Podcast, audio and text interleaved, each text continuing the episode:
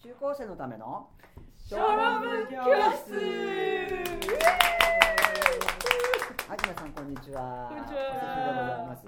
えっ、と今日は、えー楽しいことやってました。はい何やってたかっていうと、あのディベートやってたんですよね。はいはい、でまああのお題はまあ軽めにとかって軽くないんですけども、はいな何でしたっけ？え日本のはい。え日本は食料自給率を100%にすべきかー、ありがとうございます。そうでしたね。うんねだから食料自給率とか皆さんねあんまり考えないでしょ今。考えないだって。今ね日本は何と言ってもね。うん飽食飽食の時代ですしね、うん。だけどどうですか、うんあの私はね、うんまあ、年は言いませんけど、わ外食とかしたことなかったですよ小さい頃そうです。私なんかはあのスカイラークが出始めた時に、あの外食を初めて知りまして、スカイラークって今死後なんじゃない もうスカイラークに行くのがもう夢で夢に出ちゃったぐらい。あの一一応ねスカイラークの説明をちょっとしましょうか。あのねえっとファミリーレストランの先駆けですよね。そうですそうです。それで今ガストうん。ガストです。になりましたけどその前はねスカイラークっていう名前でね、うん。うちの町にスカイラークやってきたみたいなねうんありましたよね。日曜日になると連れてもらう嬉しくてね。あの CM のテーマソング今も覚えてますから。どんなんでしたっけ？え歌いませんここでは。ここでは。皆さんじゃあなんかちょっと YouTube でねあの検索。してみてくださいよ。そう。ねそんなねあの思い出がありますけれど、まあ、気がつけば日本は世界ナンバーワンの、えーなんですかね食料輸入国になっちゃったんですね、うん。ね。年間4兆円。年間4兆円ですよ、うん。ね、すごい国になったもんでございます、うん。ということでじゃあ食料自給率をね100%、まあ、この食料自給率っていうのの定義がねうん。またね何をその持って食料自給率にするかっていうところからスタートするんですけれども、うん。まあ、そんなお題でやりました、うん。どうでしたか、うん。まあえ楽しかったですね、うん。でやっぱりこういろいろ用意もするんですけど、はい。やっぱね相手方があってのことなんで、はい。思惑通りにいかないというか、うん。あのこう新しい論点とかそういうものもちょっと発見できたかなっていうのがありましたね。うん。そうはい。ですね。なんか私は本当に初心者なんですけど、えっとなんかそのチームワークでそのえっと言うことを用意してであのある一定の時間で林くんで喋るっていうそのなんていうんですかこうスリリングなで言い終わった時のあの快感。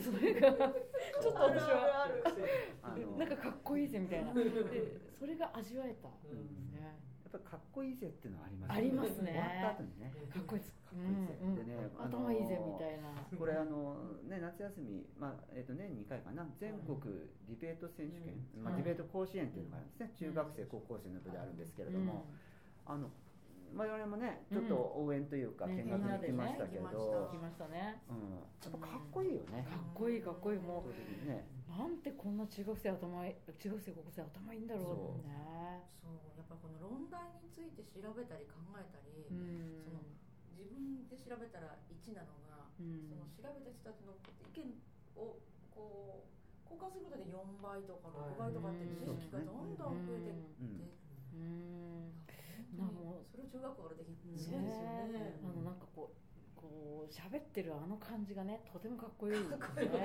ールで。早口で。そうなんですよ、うん。ということでね、あのこれは何？ウェブサイトが何で引くと出てくるんですかね、あのディベート甲子園で多分出てくると思いますね。あのちょっとぜひあの興味のある方はですね、うん。というか皆さん見ていただければ面白いかと思います。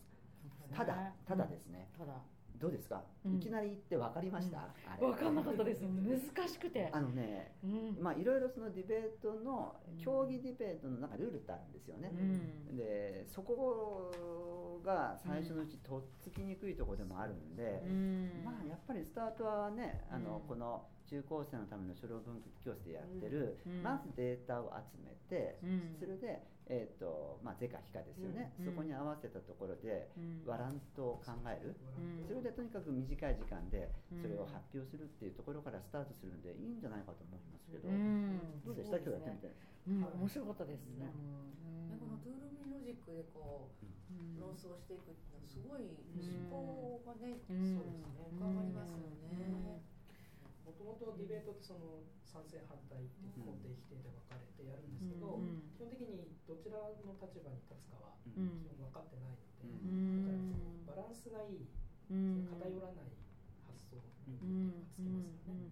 ところで視聴者の方は Toulmin logic ってどこまでご存知だと思いますですよね、うん。初耳の人だとそうですね。そうん一応ねページで Toulmin logic ってちょっと解説はしてますけどじゃあ次回ね、うん。まあ、もうちょっとこうぶっちゃけた分かりやすい形で、うん。トゥールミンロジックについて語ってみましょうかね。うん。お願いします。ね。難しそう。そうですかね、うん。そう。ちなみに今日のお題ね、えーうん日本は食料自給率を100%にすべきだ、うんまあ、あの間のところをちょっとね長くなっちゃうんで説明しませんけど、どうどう思いました？これ100うん。食料自給率について長くて。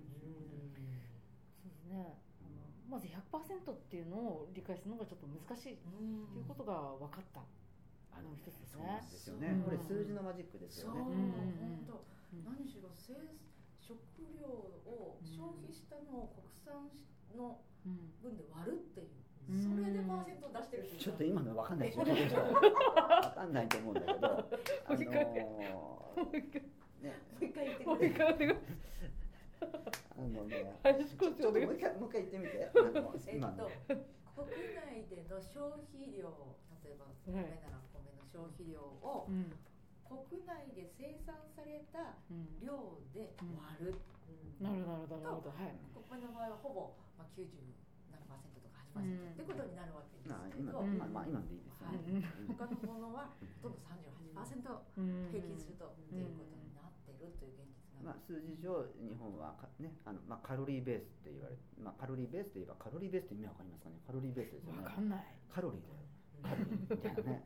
熱量だけどっていうの。あのまあ穀類ですよね。主に食べてこう運動に変わるようなものだからあのなんていうのかな葉っぱ系じゃないってことですよね。穀類系ですよね。じゃがいもだとかお米だとか小麦だとか、うん。まあ、ああいった穀物の、えー自給率が38%だったからね日本ね。これ圧倒的にた、えー先進国の中では低いんですよね、でしかも低い国を見ていくと、うん。アフリカの国だったりしてもともと農業に向いてない国なんだけど日本は実は農業に向いている国。なの、にもかかわらずこんな低い国は日本ぐらいっていうね、まあ、得意な状態なんだけどなんでそれはそうなっちゃったのって見ていくと、うんうん実はねこの数字の裏側でカウントされてない実は農作物日本はたくさんあるんだよとか、うん。これディベートしていく過程でとか調べていく過程でいろいろ発見があるんですね。面白い、面白いですね。面白いうん100%って言っても米もね、う。ん何十年も買う前からすると、うん。実は消費量が半分に減ってますとかね。出ますからね。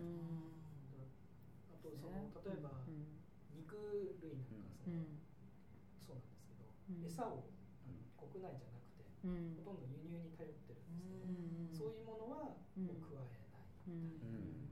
一応その日本で作った飼料によって育ったものだけを、うん。あのカウントしてるっぽいので、うんだから実際まあね育ててるわけですけど、うん。その辺がちょっとまたうん。数字のからね、うん。マジックっていうところがあって。そう考えると、まあ、数字もそうですし一つ一つの言葉の定義がまず分かってないとディベートする準備がまずできない。ですね。でこれやっぱりディベートすると思うから調べるんですようね。ん。本当そうですね。という意味でやっぱりそこはディベートっていうのはいいですよね。うん。いいですう一つねやっぱり今回はね、えー、と2チームに分かれてね、うん。チーム組みしてやったんですけど、うん。結構これが楽しいですよね。楽しいですね。楽しいですね。うん。作戦を立てなきゃこう来るかみたいな感じでね。作戦会議が。うん。うん。で意外と書くって作業は一人の作業ですけど、うん。やっぱこうやって共同でね、うん。脳みそをこう一緒にこうしてね、うん。考えるっていうことも、うん。多分このディベートの醍醐味なんでしょううね。ということでまたちょっと違った形でね、このディベートについても次回語ねお話できればなと思いはい。ますね。はい。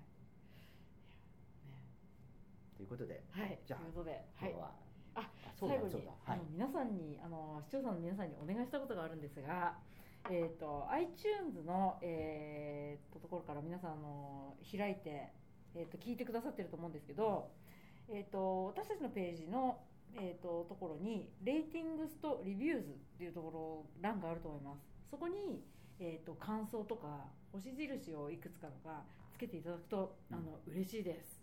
あの皆さんの感想、えっと、直にあのここで見見れますので、どうぞよろしくお願いします。ね、これ早速初回のやつね、初回のやつ。早速皆さん見ていただけうて、ん、嬉しいです。嬉しいですよね。うん、ことで、ありがとうございます。こちらの方もぜひよろしくお願いします。お願いします。それではまた次回お会いしましょう。さようなら。またね